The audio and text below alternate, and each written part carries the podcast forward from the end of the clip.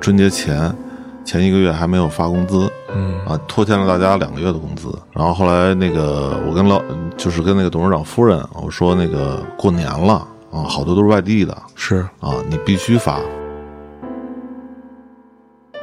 大年三十儿下午大概五六点钟开车回到家，到家底下呢，我把我媳妇儿叫来了，我说那个钱没拿回来啊，就是真的这个年关难过，我哇的一下我就哭出来了。最大的动力就是我闺女去商场，她其实看那些玩具都想买，但是她会说：“爸爸，这个咱们下次再买，或者咱们有钱再买。”哎就对我触动很大。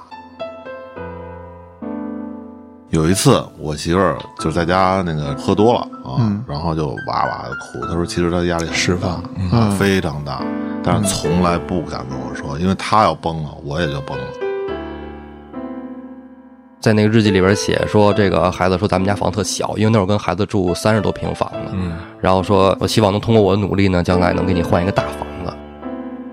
我要签各种报销单，然后家里边儿也有很巨大的开支，嗯然后我也要这样方面那样方面的各种责任，嗯我是给谁活着呢？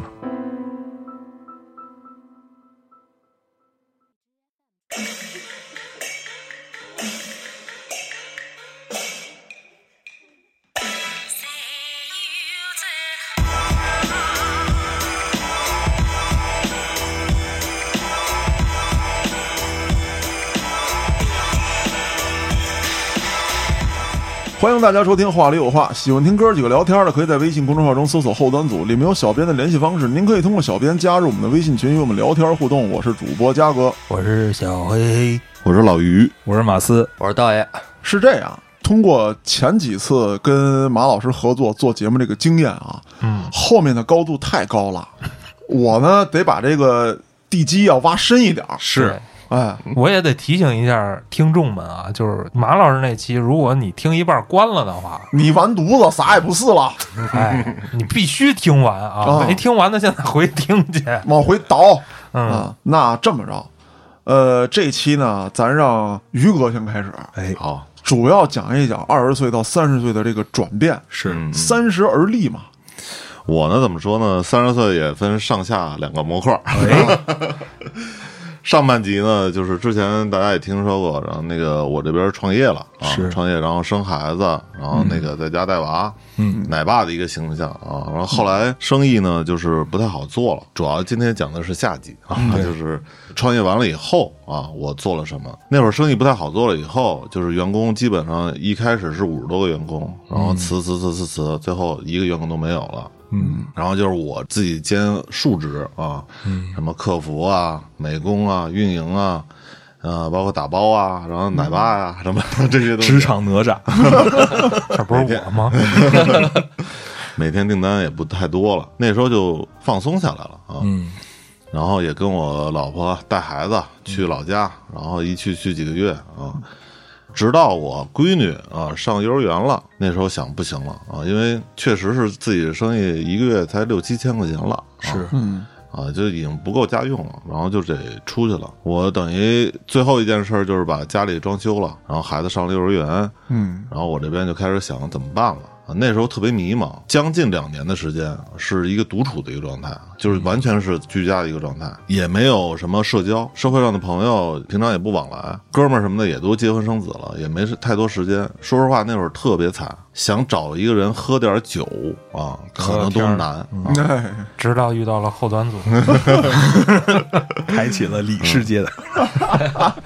就是很孤独啊，然后自己也慢慢的没有了自信啊，就是从辉煌的那段时间，然后一直下沉到现在啊。后来那会儿也想自己能干什么啊，因为我是大专毕业，然后这么多年没上过班儿，可以说是从二十三岁接触社会啊，做保险开始，然后一直就没算有正经的工作。后来去福州嘛，又回到北京，然后创业。当时我姐跟我说，不行你就去肯德基啊，肯德基因为它是一个晋升的一个状态，你可以考经理，然后慢慢慢慢的，然后嗯如果说你做的很久，因为我这个这个年轻时候腰用力比较多， 人生永动机，站时间长了就不行。是、这服务行业真是做不了。然后后来那个，当时我就托我哥们儿，不行我就去那个开出租，就是对，要么老站着，要么老坐着，老坐着都不太好您。能 不，少一因正为常因为那点会儿那两年滴滴什么的各方面还比较不错啊。我一哥们儿他做出租一月也能挣个八九千，嗯，他能说一天接个四五单，对，然后呢平常也可以带娃啊，因为主要还是家里的比较重要。后来我就想，等会儿一天四五单怎么挣八九千啊？对啊，他是那个北汽的专门商务的那种出租，哦，还可以啊。你要努力一点啊，对然后那个上一月万能没问上题万没问题啊嗯，但是比较辛苦，有时候夜里头两三点钟接机，对，后来我说不行，我就开出租去。我姐说这么着也不行啊，给你找找吧，毕竟咱们做过电商。后来就找了她的一个姐们儿，人家是接手了这个一个比较大的集团的一个那个电商。嗯，当时他们部门也有将近百十来人儿啊，说给你插进去，就找那姐们儿，然后聊。人家说你会那个什么直通车吗？什么之类的，我说不会。然后我说电商这些基础的还行。后来那个说那行吧，不行就给你找个普通的运营啊，一月五千块钱啊，行不行？我说行啊，只要能能能出去啊。啊，高开低走啊，高开低走，运营特别累，嗯然后我说行吧，那就五千也行，什么时候能上班？他说，我记得特清楚，是周五我们聊的，还请了他吃顿饭。我姐还从日本给他带了那个，就是按摩脸那种哦镀我金知那道种棒、美容仪啊，软哎对发对对，也挺贵的啊。我哦知道然后那知道嗯个专门送个礼，说那你就周一来吧。我说行。然后后来周日我接了一电话，嗯啊，就他们人事打一电话，哎，说你这个岁数有点大啊，刚他妈多大呀？就有点大呃三三十六了嘛，那会儿，后来就被人嫌弃了嘛，然后哎说那个说确实岁数太大了，然后我们这边加班什么，反正就也是那套话啊。嗯后来一看，我说那你就就咱们就算了吧啊。这时候呢，正好是十二月份，一六年的十二月份，我姐她有一群就是以前电商的一些朋友，然后说招人招运营，正好那边有点关系，嗯，啊，那说你就去吧。后来我就去了，给八千块钱。我当嗯时我操，这机会牛逼啊！啊，我当时就特别不自信啊，我嗯说我操，运营做什么呀？是我干当当 的，淘宝对，直做通淘车宝是什么做东这西？个做京东什么的怎么弄啊？嗯后来我基本上三天吧，就基本上我操，太简单 了。就所有能干的事儿，毕竟以前都是运营，对，毕竟以前自己做过老板，嗯对然后这些事儿自己全都做过，是嗯啊、手拿把攥嘛、嗯啊。就那会儿我到什么程度啊？就是对工作积极到什么程度？啊我三点钟就醒了，就要上班去，我操！哇凌晨三点。凌晨三你点这。心里有病了，没有啊，人家二十多岁的时候，每天都是下午四点，你忘了？睡眠够了，哦，打二十二个小时的魔兽，你忘了？三点钟，我说是不是该上班了？然后就起来，然后去去门口那个公交车还没开呢，我去，嗯坐夜班车，又回来又待了三个小时，六点钟不睡了醒，对，就不睡了，也睡不着了嘛。对我影响特别大的是我上面一个头儿，他呢比我长两岁，也是从发传单开始做销售，然后后来去国美做那个大区经理啊什么的，也是混得不错。啊、但是电商的一冲击，他从那个传统行业就就转到这边了啊。嗯，他一直跟我说说，咱们这个岁数啊，不要去想挣工资的事儿了、啊，要去想一些咱们能做的一些事业的事儿，哪怕咱们从一点儿慢慢的做，一点儿一点的啊。后来受他影响，当时其实因为我之前不是也挣了第一桶金嘛，我就想那个老婆孩子热炕头儿，然后找一个固定职业就完事儿了。后来又等于激发我这种激情，因为我在福州那边有很多人脉，没说过啊。那个是福州那边的故事就有机会再说了。嗯，那边有我重要的一个人脉，就是神父这块儿啊。这个神父跟我算是铁哥们儿。这都诡异的人 脉，后来我这头儿就鼓励我，就说你回去找一找，因为教会的这些资源，嗯其实要做一些商业的还是很好弄。嗯是尤其你又是有神父给你撑腰，对，后来我那会儿就跟家里人商量，正好没过俩月就春节了嘛。呃，我说春节我去趟福州，然后我们家说不行啊， 又开始劝阻我，你去福州干嘛？我说过去找找机会啊，如果有机会呢，没准儿有东山再起了嘛。啊、是。后来那个我们家是极力反对，我记得特清楚，大年初一坐的火车啊，去的福建。我那个神父那哥们儿确实对我照顾挺好的，呃，教堂是不能住外人的是啊，我是住在教堂里边的，吃住啊什么全都管。因为我是从福州已经离开了五六年了，我是从一零年走的嘛，后来一六年回去的嘛，真的就是有点物是人非了啊。大家那层关系也不错，但是不像以前那么铁了，好多东西就没有谈下去。后来就等于带着一个遗憾，就从福州又回来了。回来以后，已经把我那个热情激发起来了。我觉得确实人也要往上走。回来以后我就辞职了。我们那个总经理说啊，怎么回事啊？这干得好好的辞职了啊？我说我有其他想法。过个年给我辞职了，然后后来就投简历嘛，还不错，正好赶上了一个一个挺大的一个公司啊，做化妆品的。当时正好他们筹建那个电商部门啊，我挺荣幸的当了呃这个电商运营总监，在那儿就等于立足了。但是我这么多年没当过这个总监啊，主任都没当过啊，我操，怎么管人啊？好多东西都不懂。就当过总裁，对，总裁人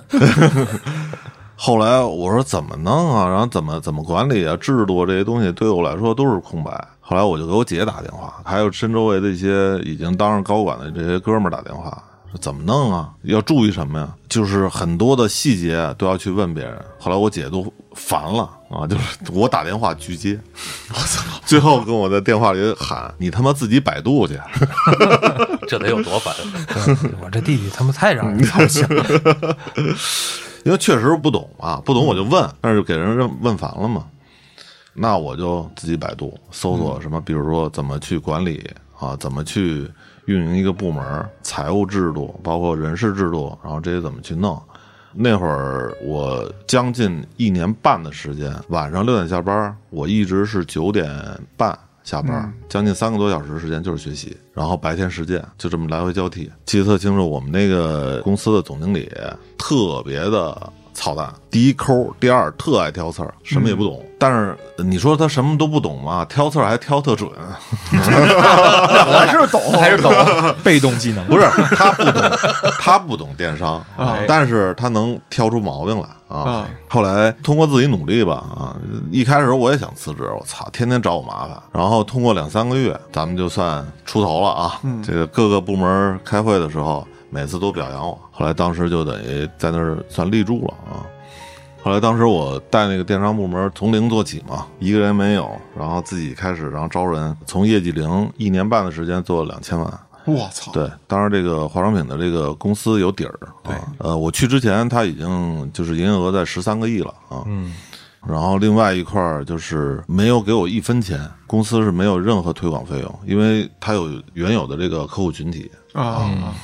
另外一个我也知道，管上面要钱，你就要背责任；对要钱你就要有出出业绩，所以这个东西不能随便接，尤其我们上面又很抠，所以就自己带着这个部门一直往前努。底下人嘴里就说我是机器猫啊，什么都会， 啊而且永远伸出援手。出原始这个梗我操，白天呢，等于就是工作啊，晚上学习，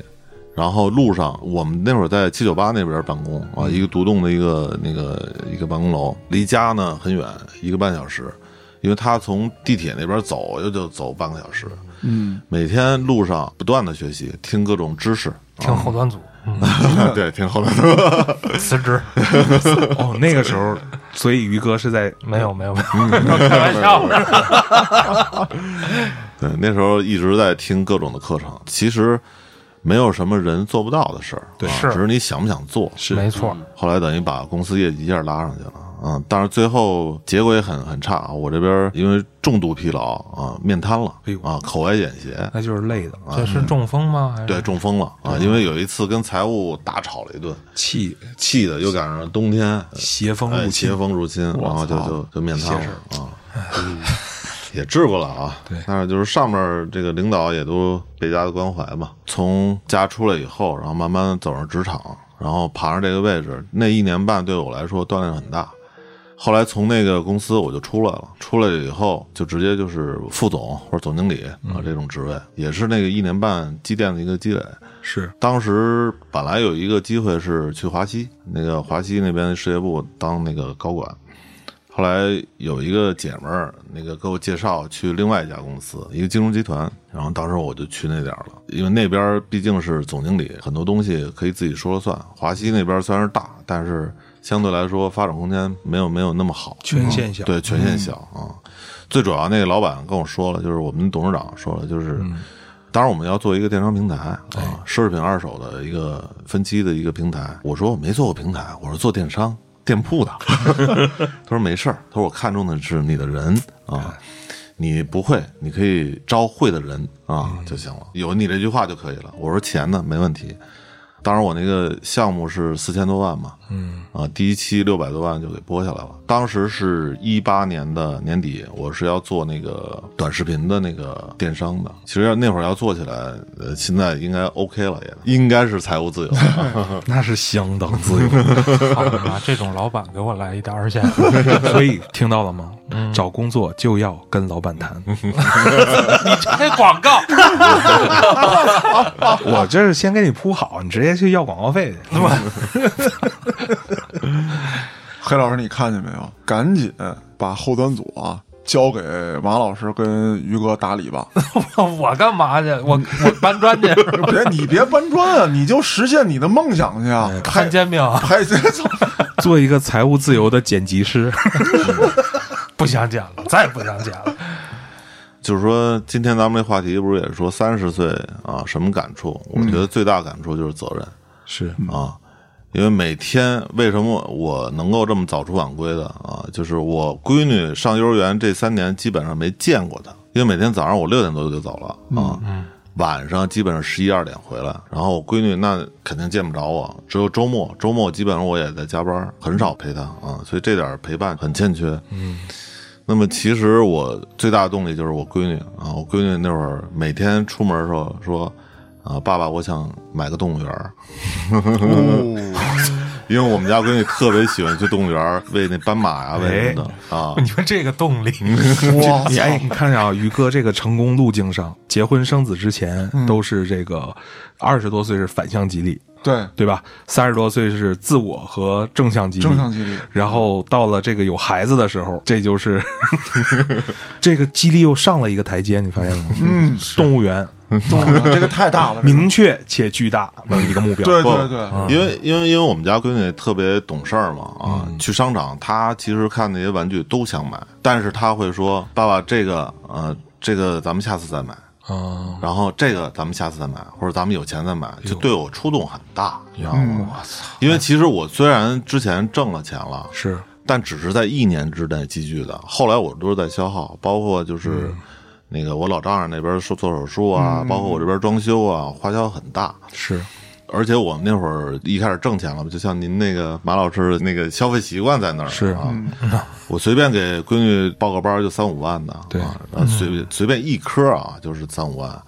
然后包括当时买那黑老师个，别搓脸，别别别捂脑袋，包括当时买那个买那个就是那个安全座椅，都是买那个全世界最好的，就是要买极致的这些东西啊，所以当时就是我们家孩子那么一说，心里很。很很揪心，你知道吗？所以我就这个是很大的动力，是一直激励我往前。然后后来就是责任这个东西，在我三十岁就是铺满了整个这十年，是、啊，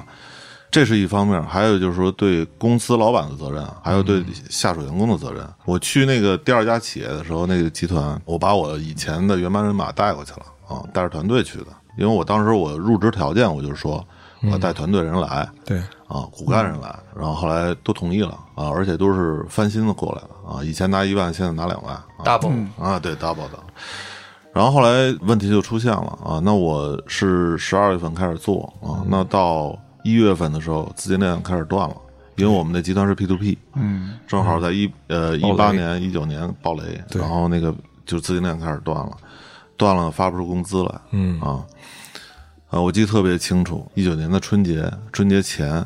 前一个月还没有发工资，嗯啊，拖欠了大家两个月的工资。然后后来那个我跟老就是跟那个董事长夫人我说那个过年了啊，好多都是外地的是，啊，你必须发，我说哪怕发一半儿。对，我们那个老板娘也是挺性情中人啊，她说都什么什么情况，我一说这个家里的怎么怎么着，那家里怎么怎么着，她说一想我靠，就全发了吧他等于他把自己过节的那个钱全拿啊出，自己就是私房钱拿出来了，给大家都发了。我认为这是聪明的老板会做的事儿。对，嗯对，但是我的没发，谁让你要呢？ 我的工资太高了哦啊，把员工的都发了。后来我记得特别清楚，那个那些呃我带来的人都好说啊，嗯还有一些没带的，就是后来招的这些人，因为没发工资的事儿就开始闹了，是、后来就说要辞职什么的这那的，给他们平复了以后，哎，就很高兴走了啊，嗯喜气洋洋哎把年喜气洋过了啊哎对。然后我是那年大年三十儿下午大概五六点钟开车回的家啊。然后到家底下呢，我把我媳妇儿叫来了，我说那个钱没拿回来、啊，就是真的这个年关难过，我哇的一下我就哭出来了。别看我这么大没哭过几次啊，就那回就是那种委屈，因为你要扛的太多的压力，对，你跟所有人说哎呀回家过好年啊什么的这那的，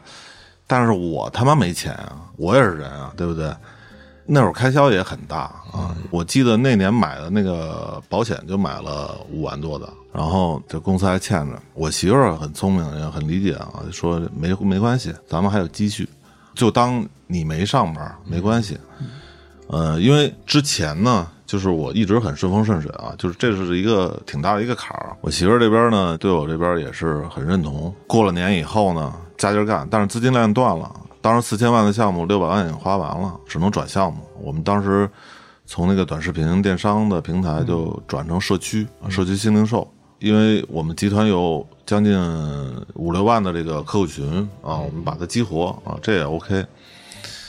准备五一以后，这不是春暖花开开始弄了吗？嗯，五一以后回来，公司疯了，我操，老板抓进去了啊！整个集团一共三层的那个楼全都给封了，然后员工就开始抢电脑， 开始那种有值钱的就拿吧。哎，对，就开始那什么啊我了。操，这场面应该挺牛逼的。嗯就我这一部门儿最后还剩十几个人了，因为之前资金链断了，春节以后回来就有人辞职了啊，大家都眼睁睁看着我准备劳动仲裁。我带的那几个朋友，人家也是外地的，也得租房，嗯，我怎么办啊？欠着也得有将近小一百万呢啊！操，当时还不错啊，因为我们之前进了点货啊，因为都是自己的关系进的那个厂家的货，我就真的是低头不说下跪吧啊，就是说跟人说对不起，哥们儿，我操，哥们儿这边出点事儿，把货帮我给退了吧啊！一般厂家是不接受退货的，那啊，给我将近退了八十多万回来，给员工钱给发了啊。当然我的钱也没有啊，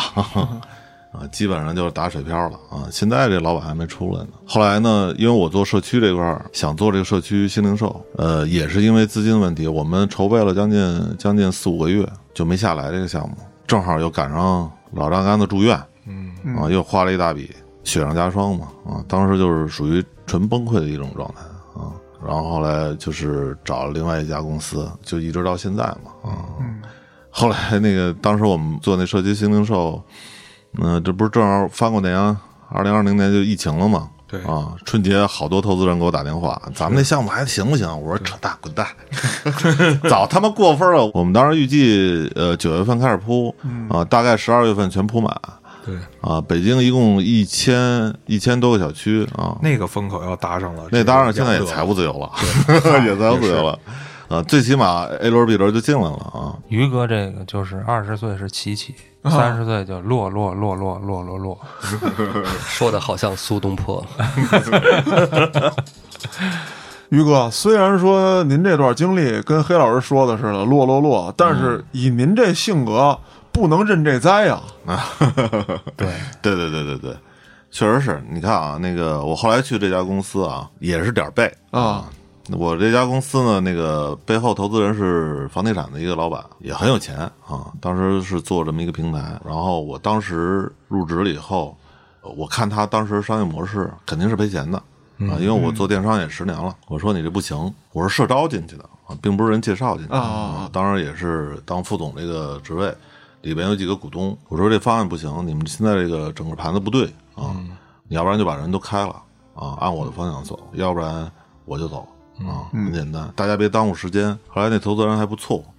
他说那个你的方案是什么？我用三天时间把我的方案拿出来了，啊，就是其实就是往那个直播这块走嘛，嗯。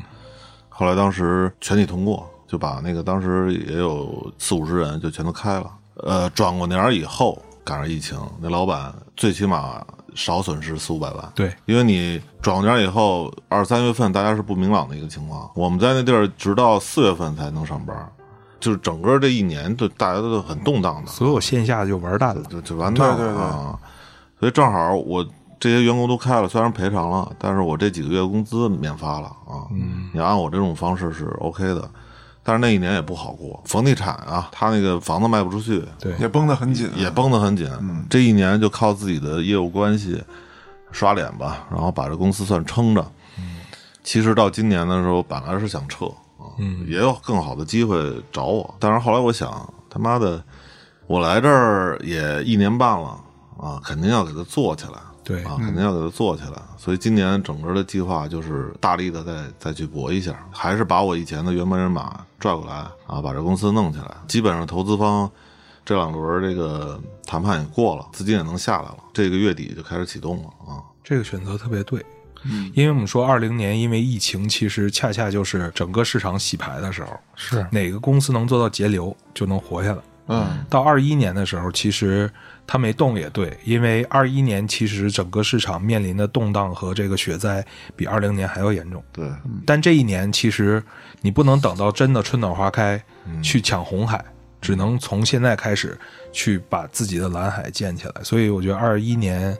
呃，于哥这选择特别正确。我听完于哥这经历，其实总结出来就一句话：你能赶上什么，或者说你要遭遇什么，这是不可预知的。是，但是只要你咬着牙往前努，这事儿其实都能过去。对，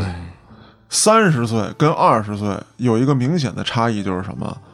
二十岁就是去你大爷，老子不干了，换一样，对，我还行。三十岁倒不是说没有退路了，是三十岁更多了一份就是责任跟韧性。对，是的，这个是我听完于哥分享这段经历我的一个个人感受。那咱们还让这个马老师给咱们往上把这楼盖盖是吧？高高一高来来啊来！，我听了宇哥经历，我特别有感触啊。总结三句话，第一句话就是什么呢？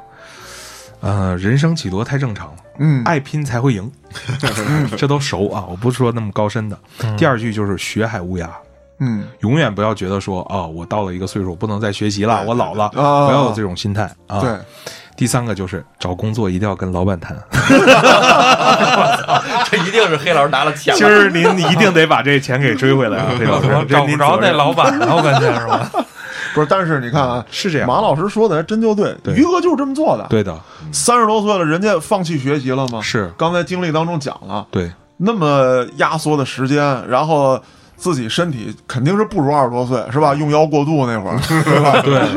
于哥每个故事我都有画面，你知道吗？凌晨三点起床，嗯走在一片寂寥的大街上，啊，无所适从的那种感觉，还有就是大年三十儿在嫂子面前崩溃那一刻，哎，哎，我就觉得吧，这里边儿再上个价值，嗯啊就是每一个成功男人的背后，一定有那个懂事儿的贤内助在撑着，对，真的是这样。二十多岁的时候吧，成事儿，我觉得靠几点，自己的努力，嗯，有一些挫折的激励，对，然后是兄弟们的支持，也得有，有机遇，呀、也得有激也要励有。百机分遇，之八十的运气，其实真的，对，到了三十岁呢，情况会有所不同。对，那这个时候，就是马老师刚才说的于哥这段经历，这个贤内助也不能说完全按用支持这两个字，有的时候人家就是不责怪，不给压力。对对对，这这其就实是足压够力了啊但对这就是压力。这压力其实挺大的。那对对对，会有会有。我我是嗯这样的，我不是在一九年，然后后来公司倒闭，然后后来等一到十月份，将近一年的时间没有工作嘛，是啊，家里开销还是很大。我老婆一直就就是没有说任何一个字儿啊，嗯，然后我出去应酬什么的还是正常花销啊。但是呢，有一次我媳妇儿就在家那个喝多了啊，然后就哇哇地哭。她说其实她压力很 释放大，啊非常大，但是从来不敢跟我说，因为她要崩了，我也就崩了。对，嗯啊，那个时候我记得有一个姐姐，她其实是最早一批类似于像她那时候在爱立信已经做到了、呃办公室主任了。啊，那那段时间，她其实是在中国第一批招的本土员工，那能干到那个职、职位。但是她有一天说回到家的时候，发现就是因为她老公那时候做房地产，当然是打工，然后回到家以后就是特别冷清，然后还有就是早上吃完饭没洗的碗筷，嗯她突然觉得这个日子不能这样下去了，于是就毅然决然决定退居二线，嗯然后就做了一份相对安稳的工作，然后让她老公自己去创业去拼，嗯，然后现在这个那个姐夫也是打拼的特别好，然嗯后他跟我讲过他内心一个真实的想法，就是家里边最难的那段时间，嗯她说，呃，有些时候看到她老公回来很纠结，嗯然后很惆怅，但是她说那一段她这个尺度的拿捏对于她来讲非常的难，嗯，她有想法，但是她不敢直接跟他交流，嗯然后她觉得这个话呀说轻了说重了，对这个男人都是一种压力和刺激，没错对对对，所以她说那段时间扛过了，突然之间就是。好像是拨云见日了，因为其实人生经历起起伏伏，是啊，肯定有那个好的时候和不好的时候，是但是不好的时候也是自己内心成长的一个过程。是，我记得特别清楚，当年我就是回福州那个神父，什么也没跟我说，嗯啊，就是你怎么巴拉巴拉巴拉巴拉，因为我也变化很多，以前是从做音乐，然后做商业，嗯对自己做买卖，我就说我现在多难，怎么怎么着的，然后后来那个神父说，你看窗外那鸟，他说他用挣工资吗？他活得不是很潇洒吗？嗯对呀、人照常叫你起床后呢，来 我就，当时后来我就觉得，真是这人有什么呢？以前都无所谓，是的，现在的才是咱们要走的路，是这样啊。咱们现在依然啊可以从零开始，但是我做哪一行我都能做得很好哦啊。刚才马老师说那画面感，我确实有。是你像凌晨三点这种事儿，你说我在公司很多时候加班到五六点，天都亮了才回家。嗯怎么说？我并没有感觉到责任，只是说自发的觉着我就应该这么干，嗯我不这么干就不行。是啊，那会儿安旭也是， 安旭他妈吃饱撑的，晚上丫是不睡觉，丫没事儿 干， 夜里三点多你是找我为了来。工作熬夜，他是为了熬夜而熬夜。对，找我看我剪片子，然后看看崩溃了都。嗯，早上我请他吃的早饭，没那顿早饭就自杀了，学习也是学习，我也经常熬夜学习，包括最近也，嗯我还是在熬夜学东西。我现在时间已经分成很多块儿了，因为我的工作都是复合的，嗯可能组里节目是一块儿，然后公司本身业务是一块儿，是然后包括现在卖卖东西， 对，嗯，然后还要去学习，然后是晚上还要看孩子练钢琴。嗯哎，现在我有点扛不住的是，感觉我白天什么事儿都没耽误，然后我该干的事儿，我可以无限的往后半夜去哦，去拉伸。然后最近我就感觉我这个睡眠特别的不够，嗯，啊，但是也没有什么别的办法。对对对对，我是打就是三十多岁开始会有半夜惊醒，嗯为什么会惊醒？嗯就我是该上班了，呃，就不是倒不是跟这差不多，但不是上班，就是我操，今儿有一事儿没干，啊哦，我得赶紧起来给他干了，今儿这事儿必须结，啊，嗯，就是这种感觉，哦，就是有一种紧迫感了，就紧迫感特别不像强。年轻时候那个没心没肺无所谓，是，对，也谈不上说这是我的责任感，嗯就是年轻的时候说这事儿该礼拜三干，礼拜三没干完挨顿骂，啊，也就这么操你着丫人真不靠谱，我操你说礼拜四我给你不就完了吗？嗯对对对，但是后来就不会了，再也不会。包括到现在为止，就是黑老师说这个时间模块那概念，还有一个就是马老师刚才说的那个回家那感觉。对，我现在是这样，就是回到家之后也是早上很慌忙嘛，吃完早餐的那个碗筷回去之后开始洗弄。洗碗，然后做饭的这个过程啊，对因为现在我刚接了这个，就是就是博物馆这个活儿，哎，我一点儿不懂历史，啊，嗯，什么瓷器、石刻嗯等等这些东西什么都不懂。我把这些资料啊，就贴在抽油烟机上。啊，哦我一边刷碗，因为你你你很难记住它，就只能读出来这些东你西，们单位真抠，我操，给道爷胡子开点钱，就直接请过去就完了 啊。顾问，嗯对，直接顾问了，多好，这是一方面。再有一方面是什么？就是说咱录节目，哎，嗯整理这些案件啊，还是什么之类的，要看大量的看，对，你还得知道，我操，这个是新闻报道，是那个是有一人写的爽文，是，虽然都说了一个事儿，但对哪个真哪假，你自己得有辨别。对，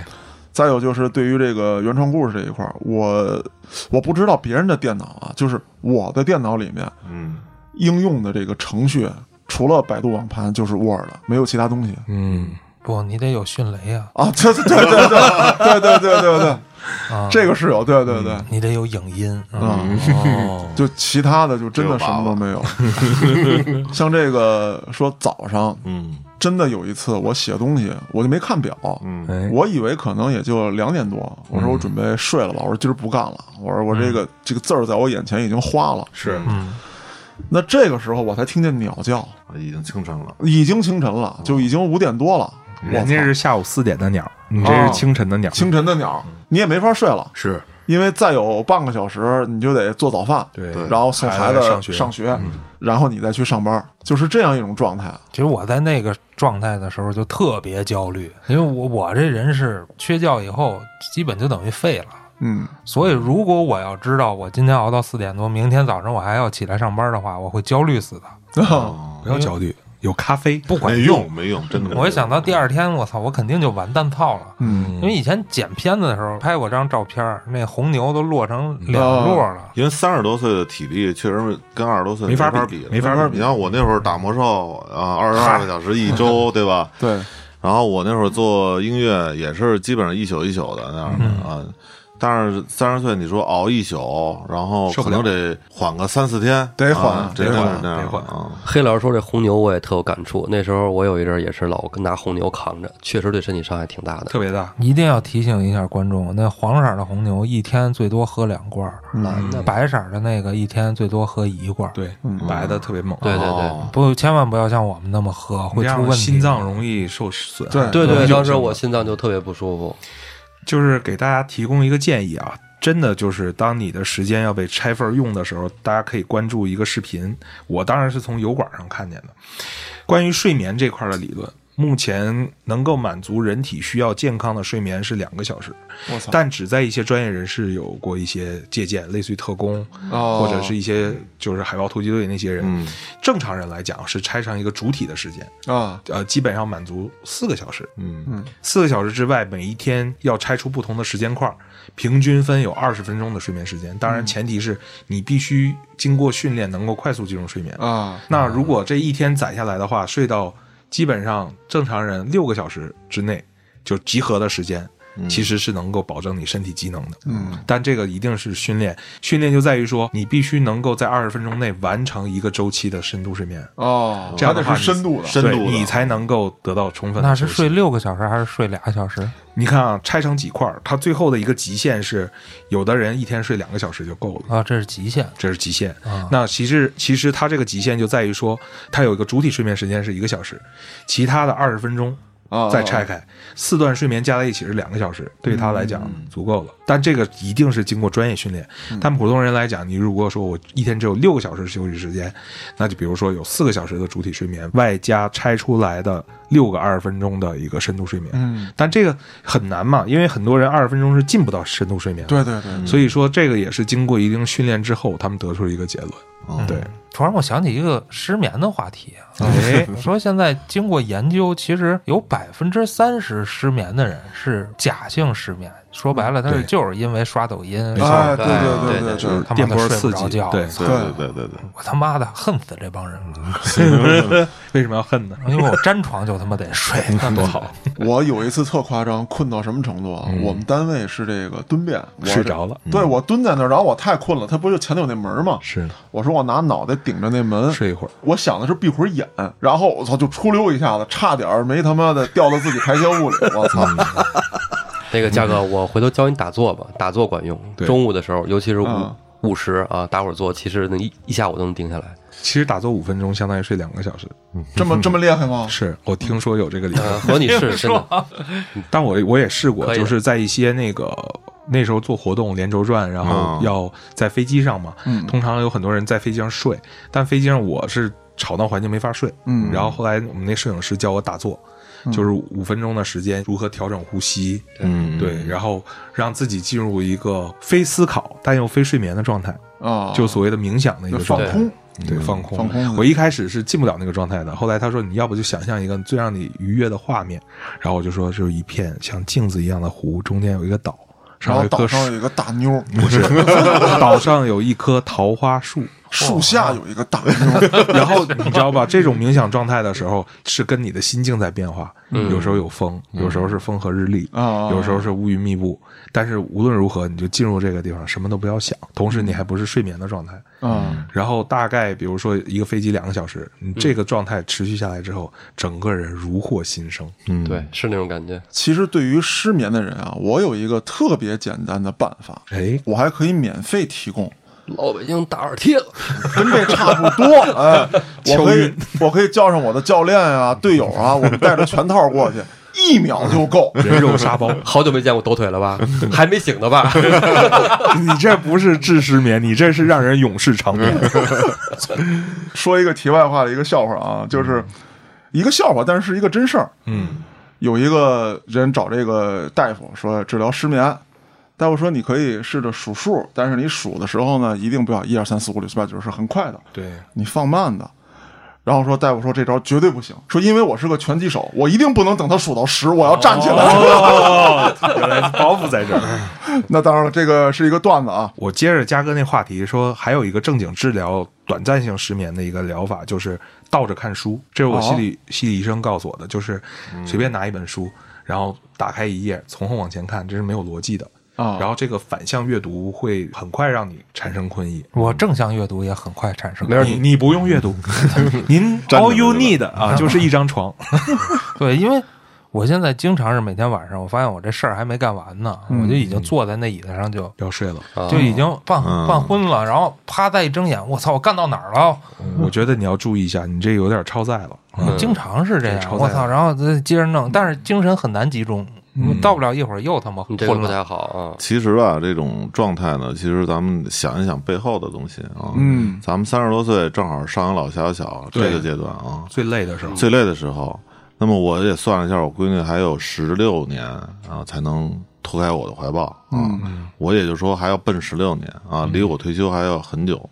所以这个东西一想就是很焦虑。是，那所以我现在要更加努力的去把我的财务尽量的自由啊，咱们有自己的目标，所以这样的话驱使下，有时候就会做出一些超载的一些事情，但是身体呢，确实也不是当年二十多岁那么那么对那么强壮了，是啊是的，啊一定要小心，因为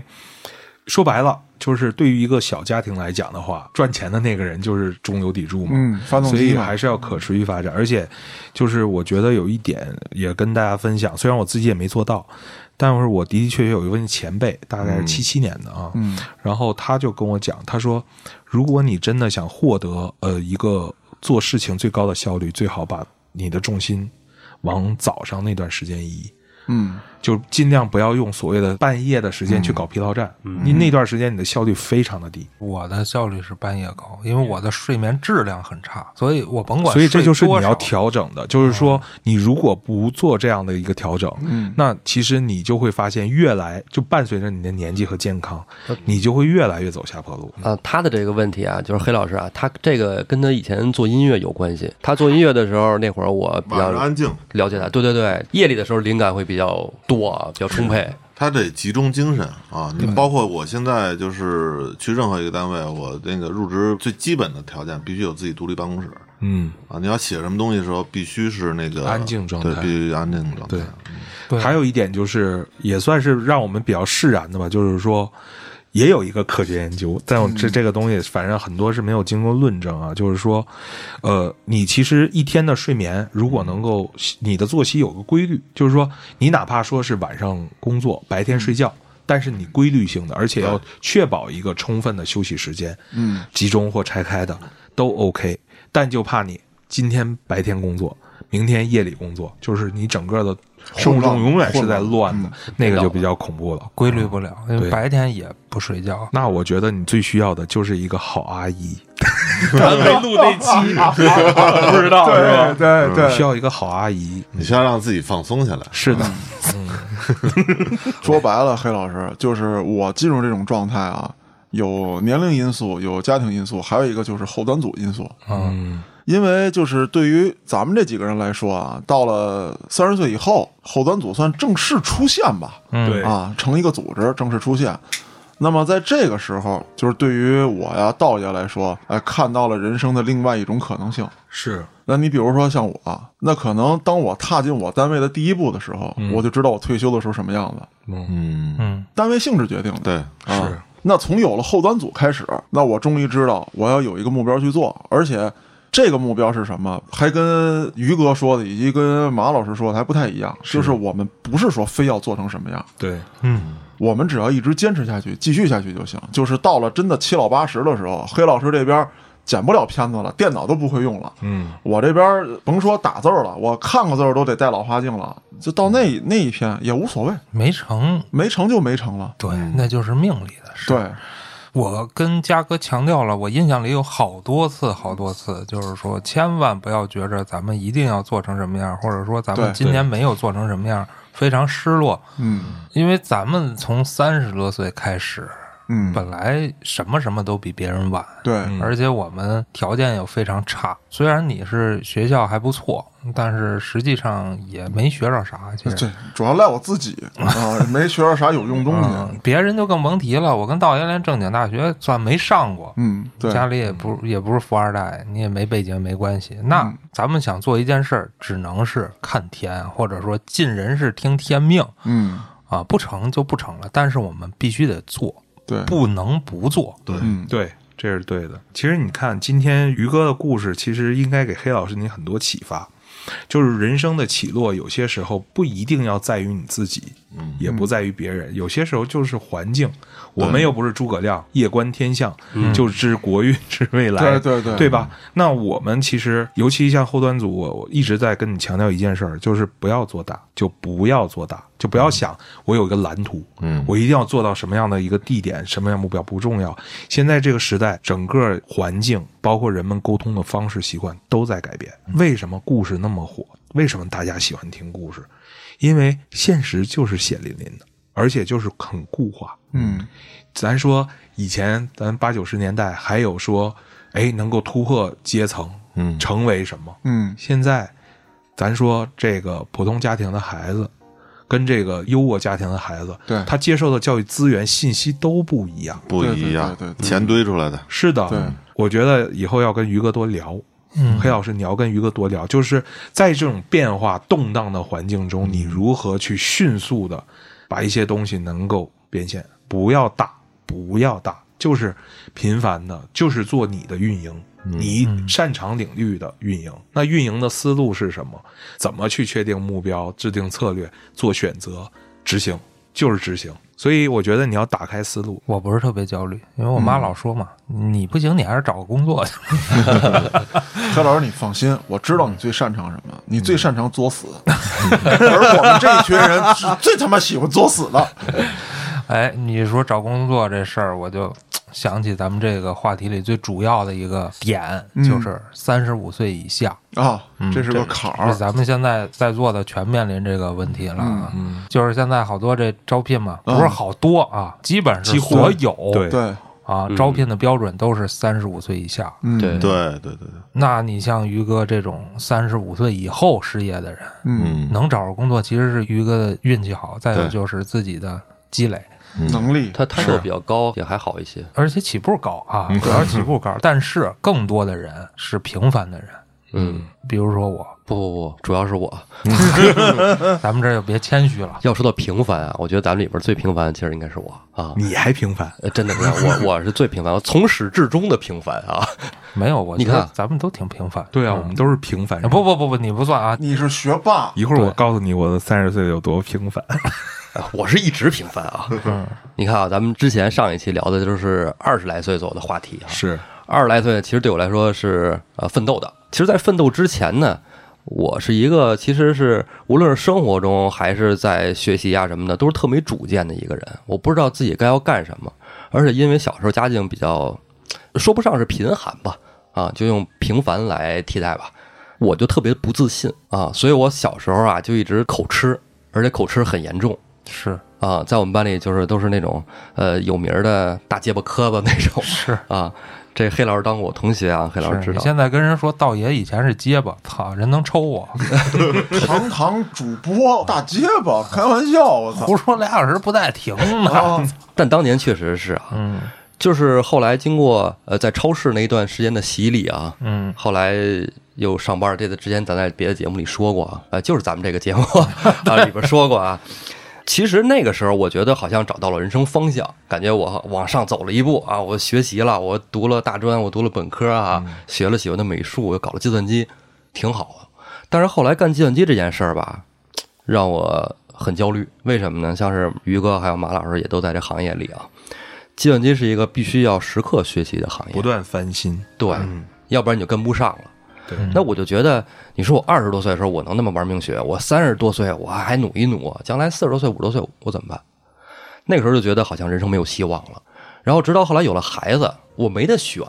我只能在这条路上一条道儿走到黑了。是对嗯，只能一直更努力，然后混 title，对吧？嗯，再怎么着往大公司去，爱闯一闯啊，尽量多拿几个 double，然后让自己的薪水翻上去。那会儿我就有一个写日记的习惯，就有孩子以后，嗯然后那会儿在在那个日记里边写说，这个孩子说咱们家房特小，因为那会儿跟孩子住三十多平房了，嗯然后说， 我希望能通过我的努力呢，将来能给你换一个大房子。嗯然后那个日记啊，虽然我后来就是反复的看，怎么说呢，挺伤感的，因为这个距离太遥远了。这个城市让买房这件事情当做梦想的话，有点遥不可及。 嗯，所以你就又生了个儿子，那是后来了，那是后话了。找一个意见领袖，告诉老大说，还好这房子没那么小。啊，把自己的 hard 的难度 double 一下。 其实那会儿也是就是二十到三十转变的时候嘛，就是嗯三十出头。其实那个之间有几年跟黑老师好长时间没联系了。嗯，然后我记得特清楚是二零一二年。二零一二年那一年啊，我就是因为上班比较远，在东边，然后坐地铁，每天通勤来回要四十分钟到一个小时，就养成了早晨带书看书的习惯。哎，我什么书都看，各种什么小说啊、历史啊、人物传记都看，因为我觉得啊，如果要再看编程的书，我可能要崩了，你知道吗？嗯，然后我就看一些能让我把注意力转移的东西。嗯嗯然后晚上的时候呢，坐地铁，呃，就是把早上我读的书，还有这一天我发生的事情，比如说有意思的地方，当做日记记下来。哦，哦，我想起那个你读的那个了，啊，对，咱们在三节三目里里头屯儿啊，啊啊哎你就对对写这种东西是吧？没有没有没有，就是钢筋就软是了下来， 你怎么不说我三年级写作文呢？那个时候吧，其实对我来说，嗯，怎么说呢？写日记，我一开始觉得它没什么，我就是看了个书，然后写一写。然后，但是这段看书的经历吧，对我之后是一个积累，但当时我没想到啊。是然后后来在二零一二年就又遇到了黑老师，因为他之前我不是说不找他，是因为他在厦门一直出差哈，那会儿在剧组。然后后来黑老师回来了，长期在这个东直门那块儿，嗯，对，啊，离我单位不远，我有时候中午就坐车找他去吃饭有啊，能吃饭聊聊天儿。灵魂导师出场，没有没有没有，后来黑老师有一次就提到了，说想他想拍一个短剧，哎，那会儿还没有说网剧什么的，那会儿哈没有。黑老师想拍一个，我心里的逼数长歪了。然后我觉得挺好，因为我身边都是程序员了，是然后就没有人会说有这种说。我还有梦想，我还有要做事儿的这种想法。而且黑老师说，突然说他想拍个剧，我就说，那你赶紧拍啊！你拍完了等着让我看看啊。嗯，他说你别光看啊，你得过来一块儿拍。他说我觉得哦，还有这种机会，我也能拍片儿了，然后后来宾黑馆的老房间我已经开 好了。哦是哎拍片和拍片儿完全是两种。 哦，我操，好吧，啊嗯，要试戏也轮不着我。当时黑老师说，这个片儿里边男一号是嘉哥，哟，然后我说，哎呦，这都是老朋友，很多年没见过。是然后就因为这个片子啊，当然后来这片子也没有拍完，因为很多个原因吧。是对，啊、其中包括黑老师又去了其他单位，去了其他的省份啊，还有有些人这个走向了励志的道路，对，哦突然对嗯瘦了这 个这个事儿啊。但是这个在二零一二年拍这个片子这段经历啊，让我觉得特别开心。嗯，其实有的时候我去了，就是可能是呃能帮帮忙，也就是开车拉拉东西，或者说呃客串个小角色。其实大部分时间都是在一起玩儿。嗯我就是是倾听者。嘉哥跟黑老师在讨论戏的时候，我在那儿听着，我觉得真好玩儿，有意思。人说这个三十多岁还能有其他可能吗？我没敢尝试，但是他们在做了。对，给我的触动挺大的。然后之后又工作了几年以后啊，然后后来黑老师就说说，哎，因为那会儿我就已经不上班了，因为快死了，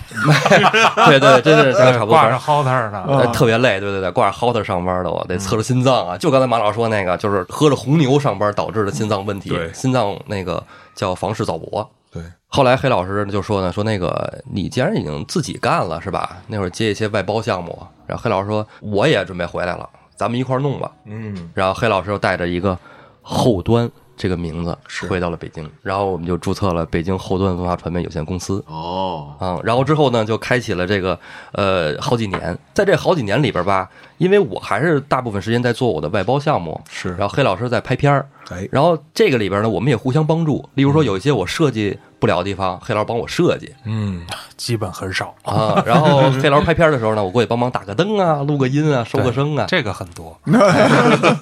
然后期间呢，也拍了几个小短剧啊，也在网上发了，也去参赛。嗯，然后嘉哥主演的什么的都特别有意思。那段时间让我觉得好像感觉不是那种说我又有家又有孩子那种感觉，上有老下有小，忘却。又回到二十多岁了，对对对对，嗯哎，真的就是二十多岁那种感觉，感觉是浑身是有劲儿的。天还是蓝的。哎 四点多了有点叫 是吧？对对对对，但我现在你看我说起这事儿来，我就觉得特别激动。嗯当然后来因为我这块儿网站这块儿业务基本就停了，政策原因吧。嗯然后外包这块儿项目就是政府方面的越来越少，我很难养活自己了。是翻回头又去上班了，离开了我，我是不是也没走吗？是是吧？因为之前在我走之前啊，黑老师启动了一个项目，嗯，就是脏事儿，哎，哦，脏事儿。就这有一咱次们这个前身啊，，对对对，在那个嘉哥他们家也吃饭嘛哈，照片我还留着而呢。且扒给你看，哎，一大帮人坐那儿聊啊。黑老师说要做一个这样的节目，然后在那个一开始做视频嘛，对，啊，那块儿弄了个吧台，然后买了很多酒，嘉哥很开心啊。都是假酒， 然后但是视频录的，所以说现在给我喝成这 德行，但是在录这个节目的时候呢，我基本是一个旁观者，嗯啊，我是看着，然后忠实听众，嗯啊，我觉得挺有意思的。然后这个节目对我的感觉还是有点玩世不恭，但是有一些社会责任感在里边。是，嗯，当然说你要七七社会责任感也没什么意思，大家肯定也会搞笑啊，说一些娱乐的东西啊，所以老郭来了。 啊，直线跑偏啊，嗯 对，直接向另一个方向哎，对对对，反向冲 刺。然后啊，就到了去年，因为疫情嘛，嗯，疫情有段时间不是跟家待着嘛，那时候黑老师找到我，跟我说说那个你做一档节目吧。我当时是懵逼的状态啊，我说我做做什么节目？后来黑老师说你不是老看书吗？看那个历史什么的，然后还老跟你那个同学叫什么胡什么的一块儿老聊去。你我死操，我认识啊，我认识。啊，那我这就不提他名字了嘛，啊，然后就说你做这么一档历史类的节目，然后当时我想，行吗？后来嘉哥跟我说，你管他行不行呢？来直着麦让他录，当天是改子上架的，你记得吗？ 那会儿我让嘉哥也开案内人来着，对，对对对，一嘉哥先开的嘛，然后之后就让我录，然后当时那个第一期啊，就真正的第一期是没有外播的，对当时我根本什么准备都没有，对，当时真连他节妈目胡说 呀！啊节目名字都没有嗯，啊，当时录完了之后开始想名字，我记得啊，对，当时我还给起了个名字，搅屎棍，搅屎棍，对啊，然后黑老师说屎蛋是吧？ 哎呦我天！ 历史的史 啊，历史史的的史，嗯反正就是这么稀里糊涂的就又开始了，嗯然后这个节目到现在播了一年多了，我跟你说，事实证明，没叫搅屎棍是 对的。啊，道爷播的第一年就拿奖了。对，对，你说要叫了搅屎棍，我觉得这奖肯定拿 不了。还真是，要不说黑老师看问题比我有高度啊，所以说刚才嘉哥也说，说后端组给了就是我们这些人更多可能性。其实我觉得在我这儿来说，可能性太多了，就包括我现在业余时间有的时候会弹弹琴什么的。我弹吉他也是受黑老师影响啊，他搞乐队嘛，我们又是好朋友，然后他也是在家弹弹琴什么的，听歌。后来我跟他一起听，嗯，然后也说买把琴试试吧。其实也就是这样的，对，包括为什么我三十七岁了，马上就三十八了，嗯，再有几个月就三十八岁了，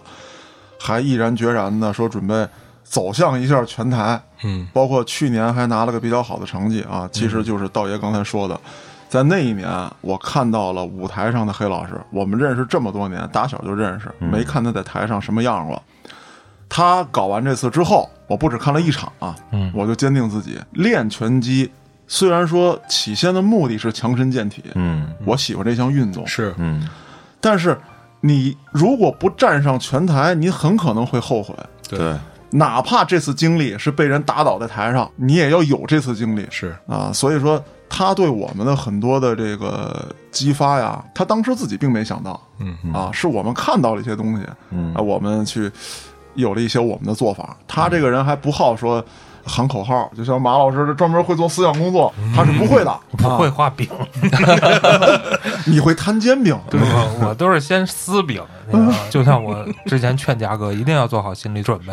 咱们成不了 对对 对，啊。就像当年女排对巴西那场就进淘汰赛的时候，郎平不是跟他队员说，就你们水平够不上巴西，那你打这比赛肯定铁定输嘛，嗯那你就找机会能咬一口是一口，嗯能咬一下是一下。其实你上台也一样，啊，人十八场连胜，对吧？你就想我就抱着必输心态，我找着机会我就往死里打，嗯，能咬一口是一口，对对死力大，嗯就是引号了。呃啊没事儿有嗯对保就这险，意有思保险。嗯，就跟老人说的似的，人活一口气嘛。当然啊，像在座的各位吧，就是后来就是通过一些经历，然后激发了自己的那种斗志，然后找到了自己的这种兴趣点。是，嗯其实我那会儿去那个潭柘寺，那会儿有一个方丈啊，他有一篇论文，我看特别受启发啊。他写这个命运，这个什么叫命运？它其实是拆开的，命就是你本身，比如说我生在非洲，那就是 那没辙，我富二代，那得这是无法改变的。那么运呢，其实是自己去创啊创造的，不是说在家躺出来的。这个运是在社会中，比如说像那个道爷不去找黑老师啊，那可能后边的事情全都没有啊。那么这些都是我们自己要在不断的在社会中去碰触，然后去找可能的和不可能的机会，然后不断的去试错啊。刚才黑老师提到三十五岁这件事儿，其实我这块儿有一些感触，就是在我三十五岁那一年，我曾经想过三个关键词，嗯，一个叫财务自由，一个叫时间自由，还有一个叫心灵自由。这是我自己的一个界定哈。我们说时间自由其实很难，嗯对对吧？对尤其是要去追求财务自由的话，更那难它时间自由会更难。那这个很多时候你会感知到一种身不由己，只要你还愿意去投入去奋斗，那时间自由其实是想都不要想了。嗯那在这个过程中，就是关于财务自由和心灵自由的问题。因为我身边其实有一个同学，他在我三十四五岁那年，经常给我打电话，只在说一件事儿，就是你现在挣多少钱了？嗯，因为他那个时候已经月入百万了。哦，是做一个传媒公司的董事长，然后经常打压我，嗯我也非常实话实说，因为在我看来这就是差距，这嗯没有办法，啊目的是什么？这是往后讲，啊就是嗯那段时间，我觉得至于我来讲，我没有说气愤或者是羡慕，也嗯不会生气，因为同学其实感情都挺好的。对，我那时候直观感觉他可能需要这个，需要一种优越感。哎，对对对对对对对对然后我就说，嗯，你这老板 有钱。牛逼啊！啊，当然他也没想过接济我们啊，那不会但的，是这个这个过程，等到前两天的时候，是有一天我其实仍然在广告行业嘛，就加班嗯嘛。到了凌晨三点多，我把车停下，然后走上楼，我就刷朋友圈，我就看到他朋友圈啊，做一个知名艺人的一个什么样的一个新技术一个体验，我就点了个赞。啊，紧接着这电话就过来了，我说不至于吧，我说你这个。大凌晨四点，你跟我刷成就感，我是刚下完班啊！我说人间不拆，你差不多。他说没有，他说我就是想找个说话的人。嗯哦，然后他说那个我就是现在不知道我这钱是挺多，但是每天下午去上班呢，他也是要睡很晚。我要签各种报销单，然后家里边儿也有很巨大的开支，嗯然后我也要这样方面那样方面的各种责任，嗯我是给谁活着呢？啊嗯，他不确定这件事儿。哦我说你问我也没有参照意义啊，因为我没有你，我没有面临过你的这些东西啊。我还没财务自由呃，呢。对我一我没财务自由，二我没有那么多责任需要我去负。那我说。我我把那个我那老师推荐给你吧，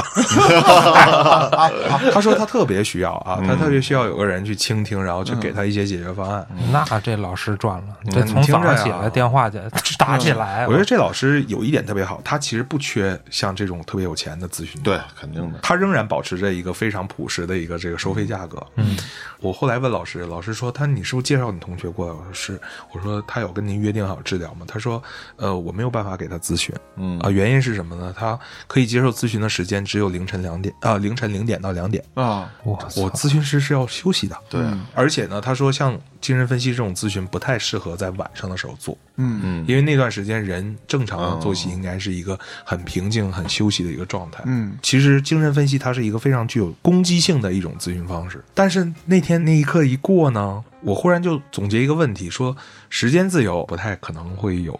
然后这个财务自由我们仍然在路上，呃、也当然也有已经财务自由的，嗯其实最根本的问题就是心灵自由，他没有解决过。啊，我也跟老师去聊这件事儿，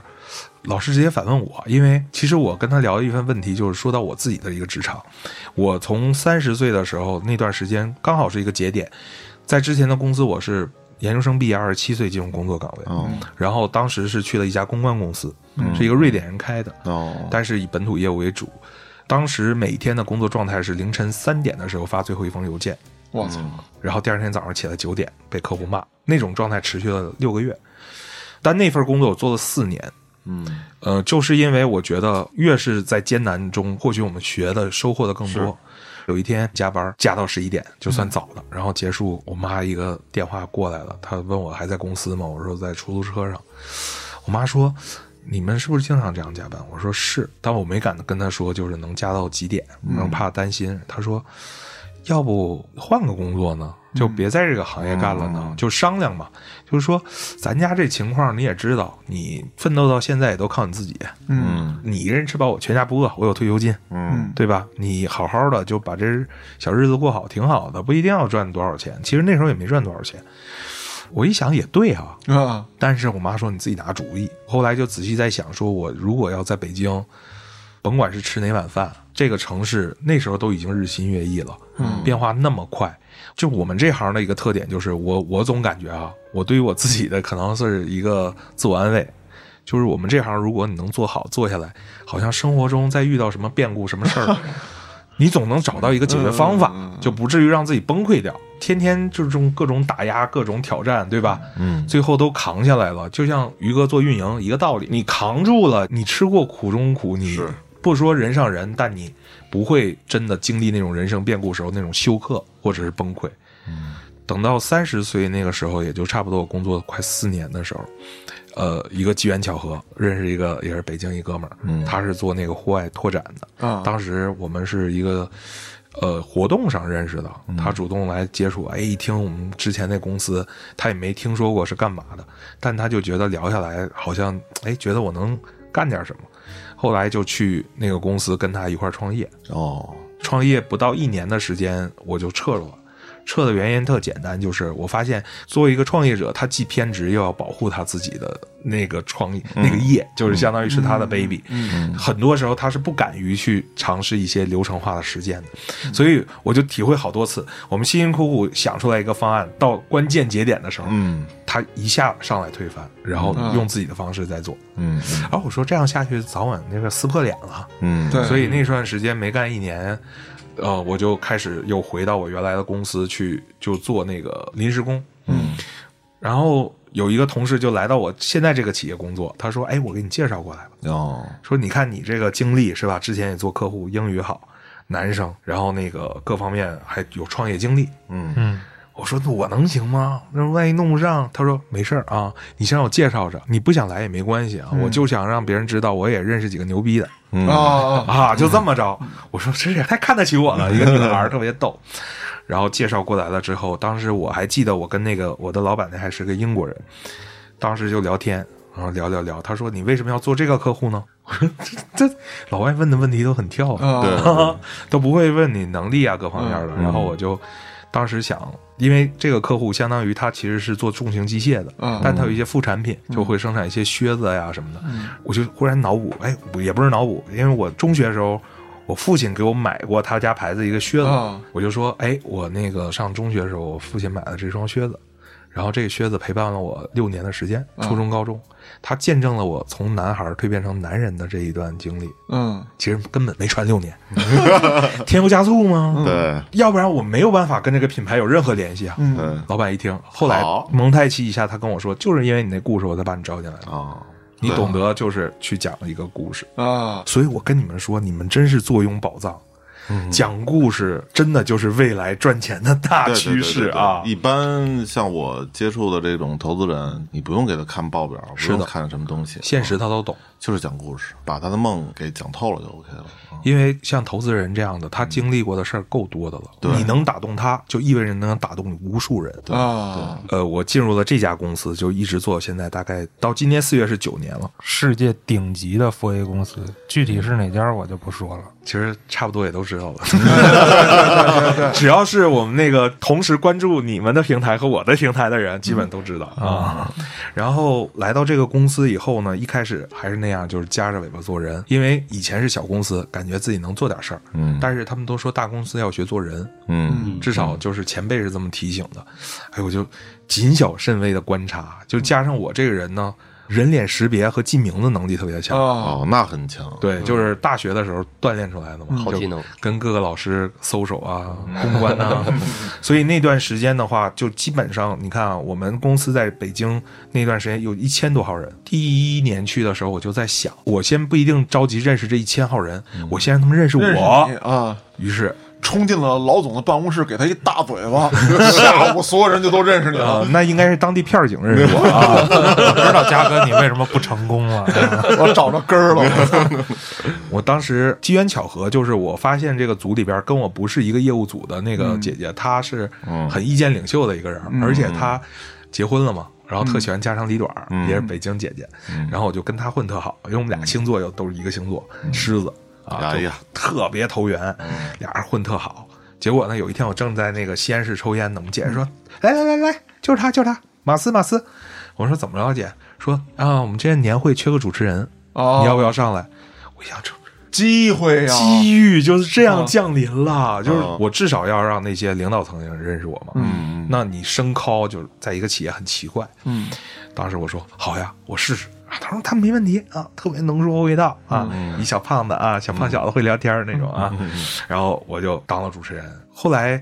那年会之后，突然有一天进电梯的时候，然后我们那个北京那董事长啊嗯直接叫我名字啊， 我就突然就觉得，哎，这事儿稳了。哇塞 我觉得这个企业我可以往前就捯饬捯饬。啊，对然后等到第二年的时候呢，那段时间其实蛮压抑的一点，就是因为我直属的上司他跟我不是一个风格，啊，招聘我的那个英国人是他的老板，嗯，经常会找我，因为我是他招进来的，嗯但是呢，我是直属上司非常不悦，那肯定啊，也嗯越越级了，对，然后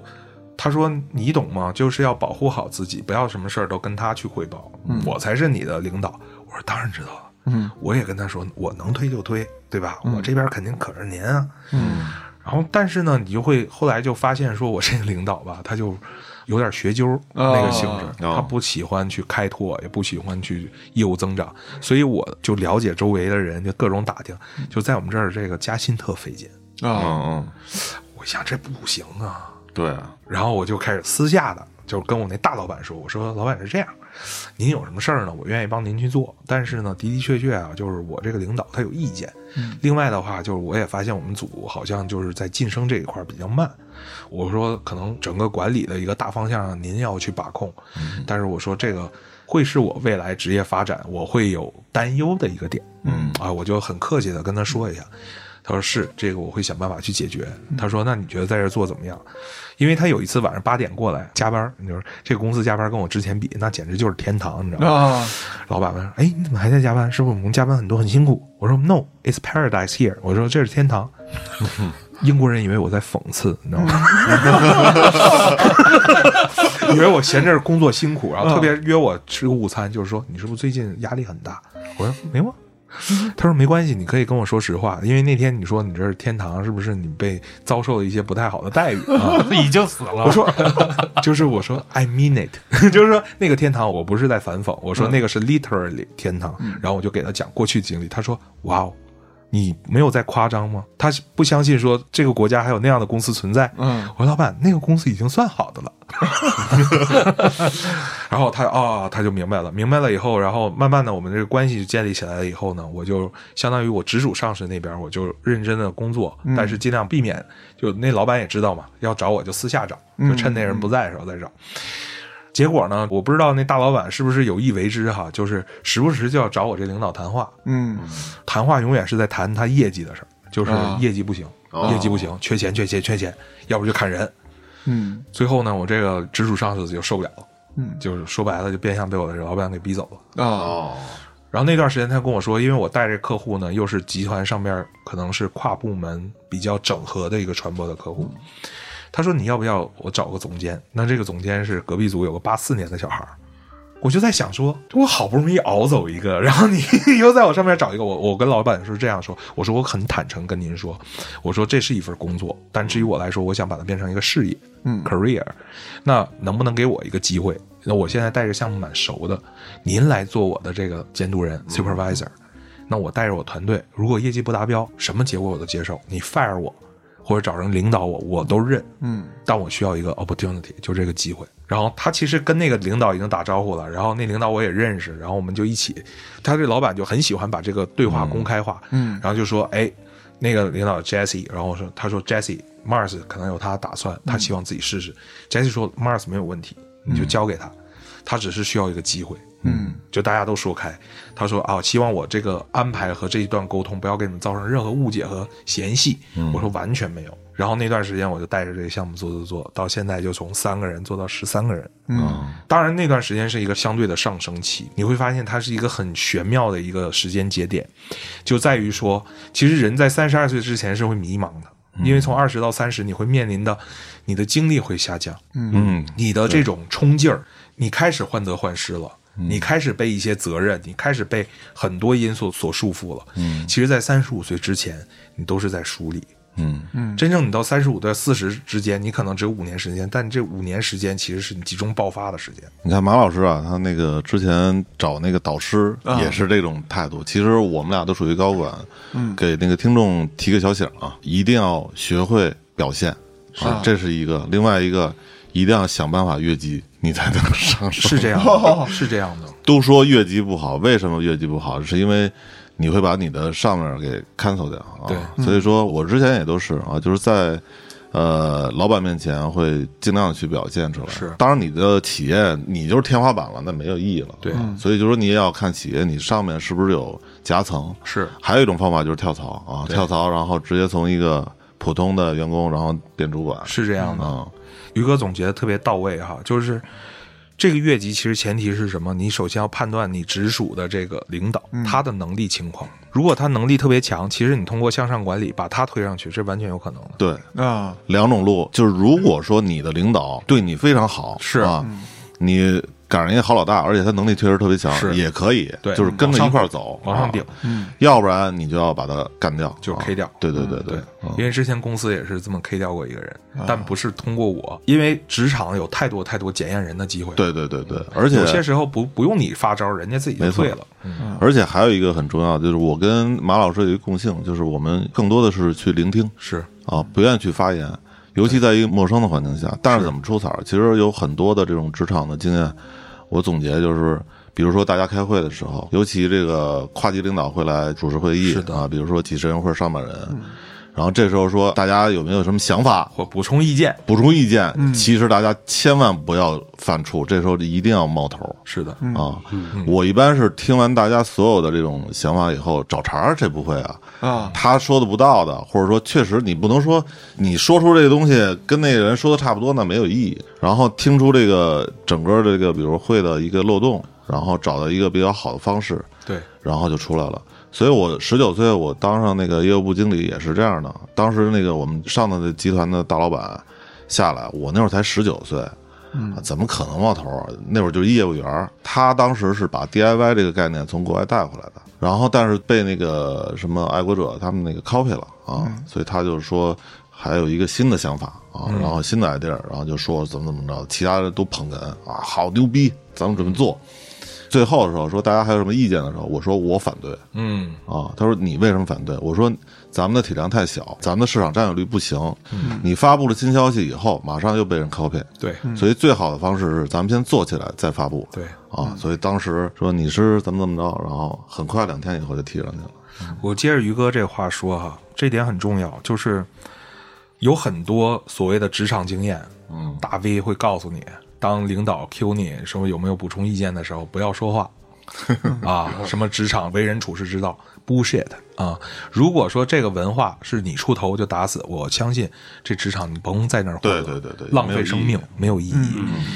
于哥这里边真正关键点，就我总结下来，就是你一定要让大老板思考，说什么样的话，你要说漂亮话没必要，嗯嗯，浪费别所有人时间，那就是说一句话让大老板去思考。甚至震惊了啊！对，甚至震惊了。就是说，他首先会对你这个人有一个刮目相看，最重要的是他有实质的意义，嗯，因为他是掌舵的人。对，就大家嗯千万不要觉得说，哎呦，老板有多神秘。嗯，你放心，在二十多岁的时候，你在职场新人，老板都哈着你。嗯，为什么呀？你说跳就跳，你没 贷款，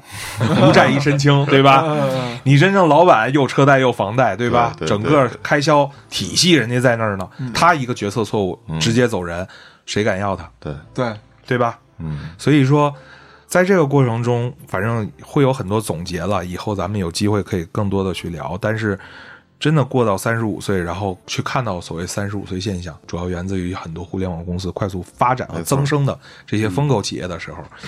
其实我觉得呀，这个东西它不会是一个常态，为什么呢？它只是在现在的这个时间阶段，因为咱们的国家强大起来、快速发展过程中所必经的一个历程。嗯但是真正往后的时候，三十五岁、四十岁，这是一个人黄金时代，他的思维、他的心智成熟度都是到了一个最完美的时刻。嗯，哦，你都要人当你工具人。三十五岁这个逻辑背后隐藏的就是什么？你们都是工具人，对，我就是用你们。对，嗯，但你仔细想一想，一个公司真正发展起来，是靠一个人的智慧更牛逼，还是靠一千个人、一万个人共同的智慧和激情更厉害？而且招聘的时候，为什么你看三十五岁以下不要啊？就是因为他怕你来一个牛逼的啊，很正常。你看我那会儿都呃已经快四十了，所有的那个什么总监级的都是三十二三啊， 对吧？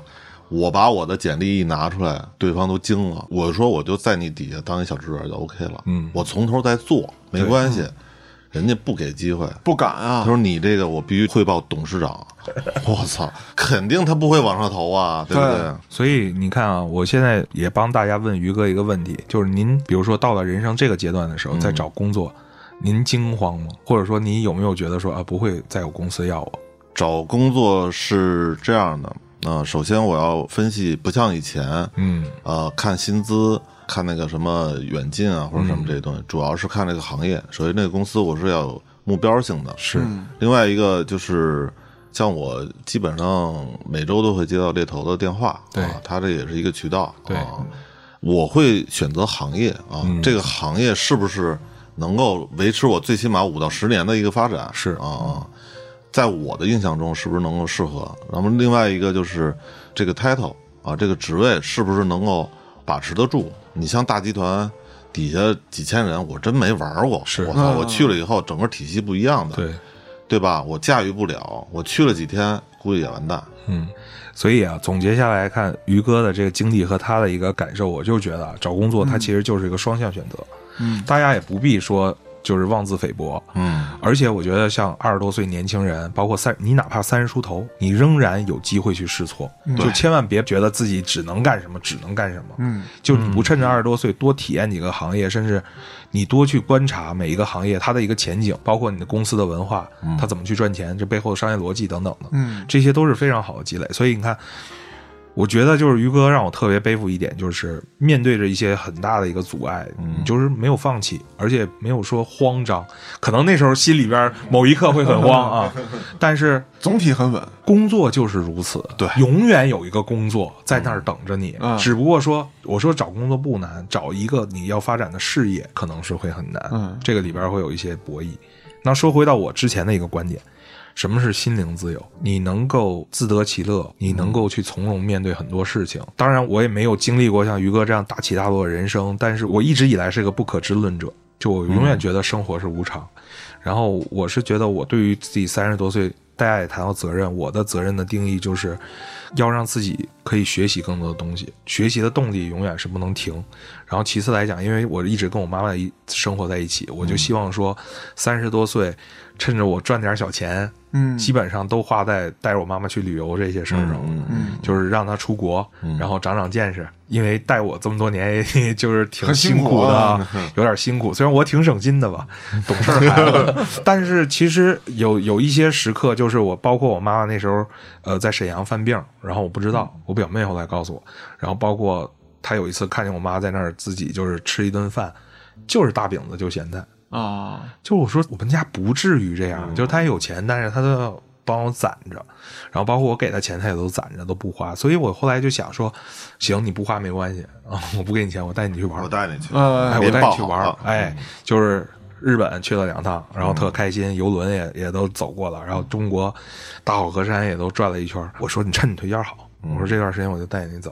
啊，时不时他也是说，哎，你什么时候结婚啊？什么时候成家呀？我说这事儿你先别想，嗯缘分还没到，对吧？再说了，我现在结婚成家了，我可能就没这个机会有这么多的时间自由带你再去出去玩了。所以我现在基本上休年假就是带我妈妈出去旅行，嗯然后这段时间我就是也在不停的就是反思自己这个人生的价值是什么。我后来就觉得说，我经常节目里会上价值，嗯，但我说人生其实不止于一种价值，而是在于你每一刻你在每做一件事儿的时候，一定是有一个价值主张在驱动着你嘛。嗯那你只要把这事儿做好了、做到了，这一刻就成了。所以就我在没想说，哎，我到底哪一天站在山顶回顾我这一生到底是怎么怎么样的？我更多是在想说，每一件事儿只要做成了，就是我应该就心安理得了。所以也就是这样一直一一步一步走过来的，然后